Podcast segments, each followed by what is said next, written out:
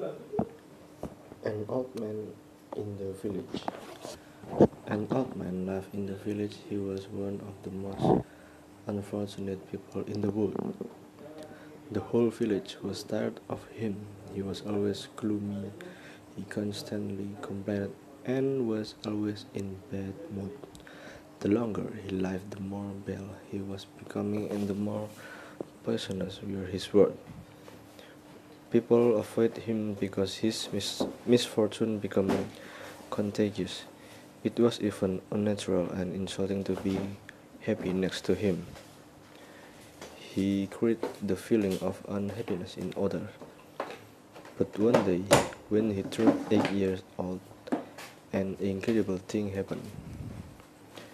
Instantly, everyone started hearing and started hearing the rumor that the old man had become happy. He doesn't complain about anything anymore, always smile, and even his face is freshened up.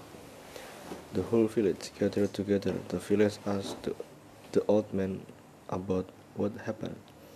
He answered, Nothing special.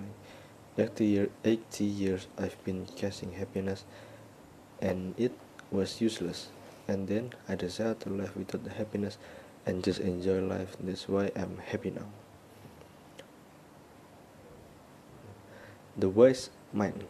People have been coming to wise man complaining about the same problem every time.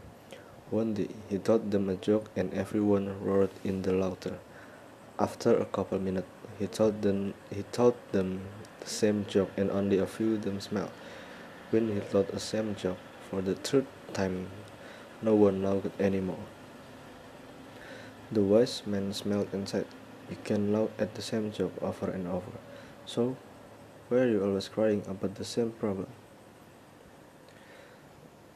Two best friends. A story tells that two friends were walking through the desert. During some point of the journey, they had an argument and one friend slapped, slapped the other on one in the face. The one who got slapped was hurt, but without saying anything, wrote in the sand. Today, my best friend slapped me in the face. They kept on walking until they found an oasis, where they decided to take a bath.